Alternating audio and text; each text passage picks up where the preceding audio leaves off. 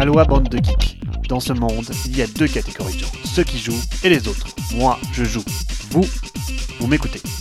Salut à tous. Dans l'actu cette semaine, le Festival des Jeux de Cannes qui s'est déroulé cette fin de semaine, le coronavirus, mais aussi la fin du remplacement des pièces manquantes ou brisées par Asmodee North America, et plein d'autres news. Suivez le guide.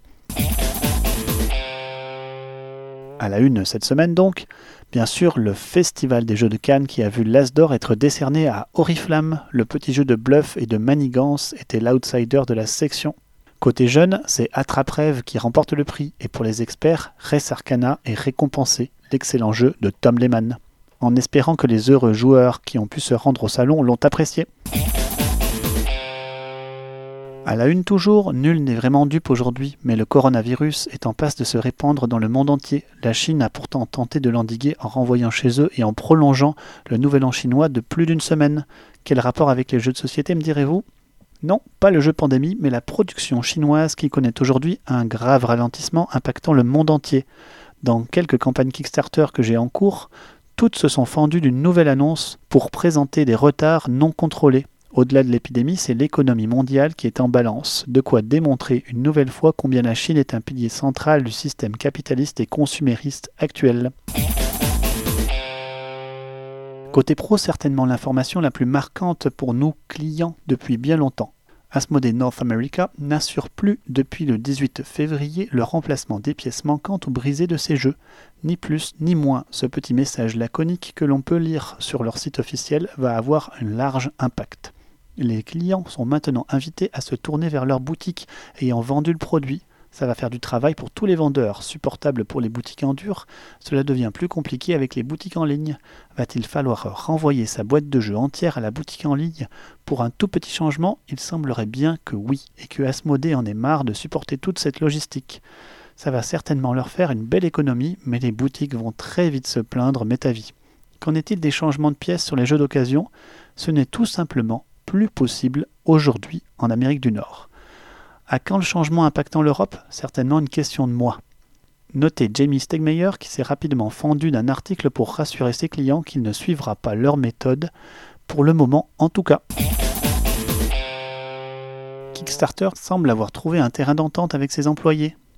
Ainsi, les demandes incessantes pour former un syndicat ont abouti à un vote qui a été positif de la part des employés. Le syndicat donc va voir le jour, un premier pas qui va redorer un peu le blason du groupe. Cela n'empêche pas la plateforme d'engranger encore cette année des profits records et de publier d'excellents chiffres pour son bilan 2019, surtout dans sa catégorie jeux de société ou vidéo.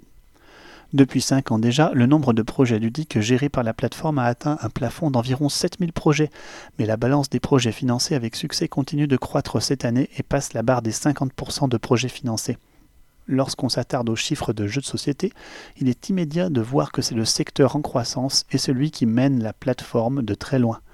Le nombre de projets de jeux de société a encore cru de 10% pour atteindre les 4000 projets en 2019, dont les deux tiers ont été financés.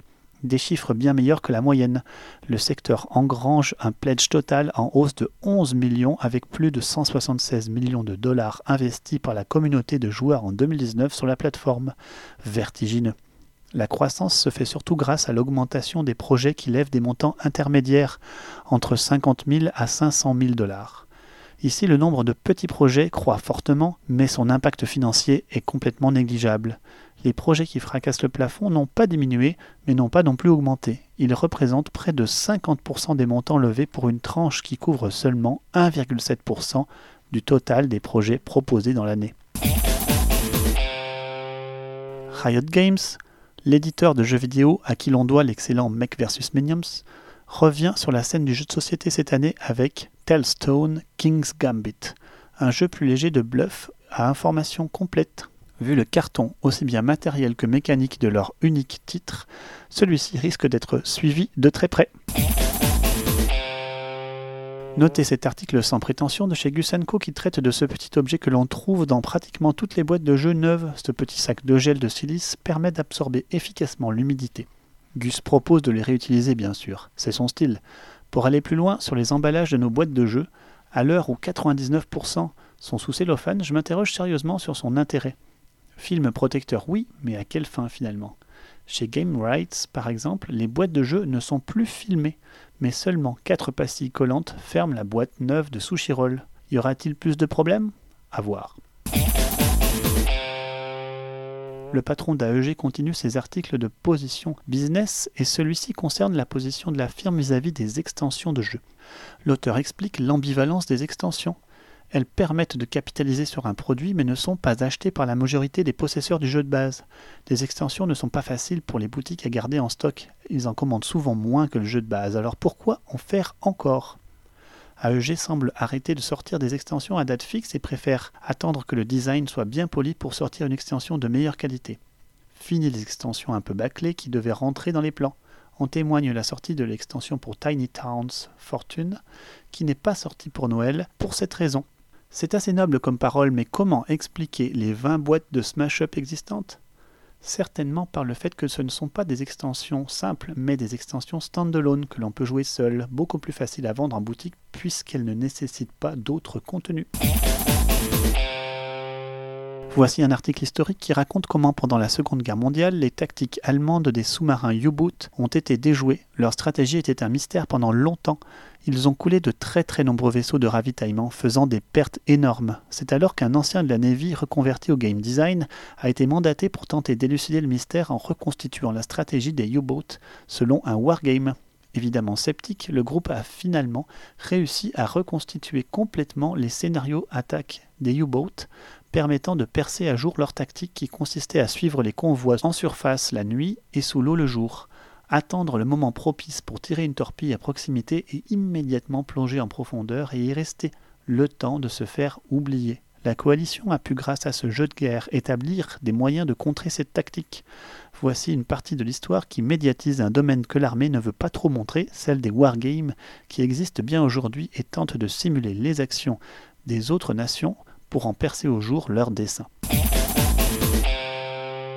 Côté sortie, ABBA va sortir une version spéciale de son classique Pyramide d'animaux dans le thème Noël, au programme des étoiles, des traîneaux, des rennes à empiler. C'est mignon, cependant les pièces ne semblent pas bénéficier d'un aplat noir pour leur donner vie, au contraire de la version de base. Ça sortira bien sûr pour Noël prochain ou pour SN tout du moins. Enfin, une curiosité, cette technique employée par le dessinateur du plateau de jeu de Project Elite par Simon, Henning Ludvigsen, il modélise d'abord les environnements en trois dimensions pour pouvoir apprécier les ombres et les lumières, ainsi que les dimensions qui lui permettront de réaliser le plateau de jeu. Une technique impressionnante et luxueuse. Allez, c'est terminé pour cette semaine, je vous dis à dans deux semaines et d'ici là, jouez bien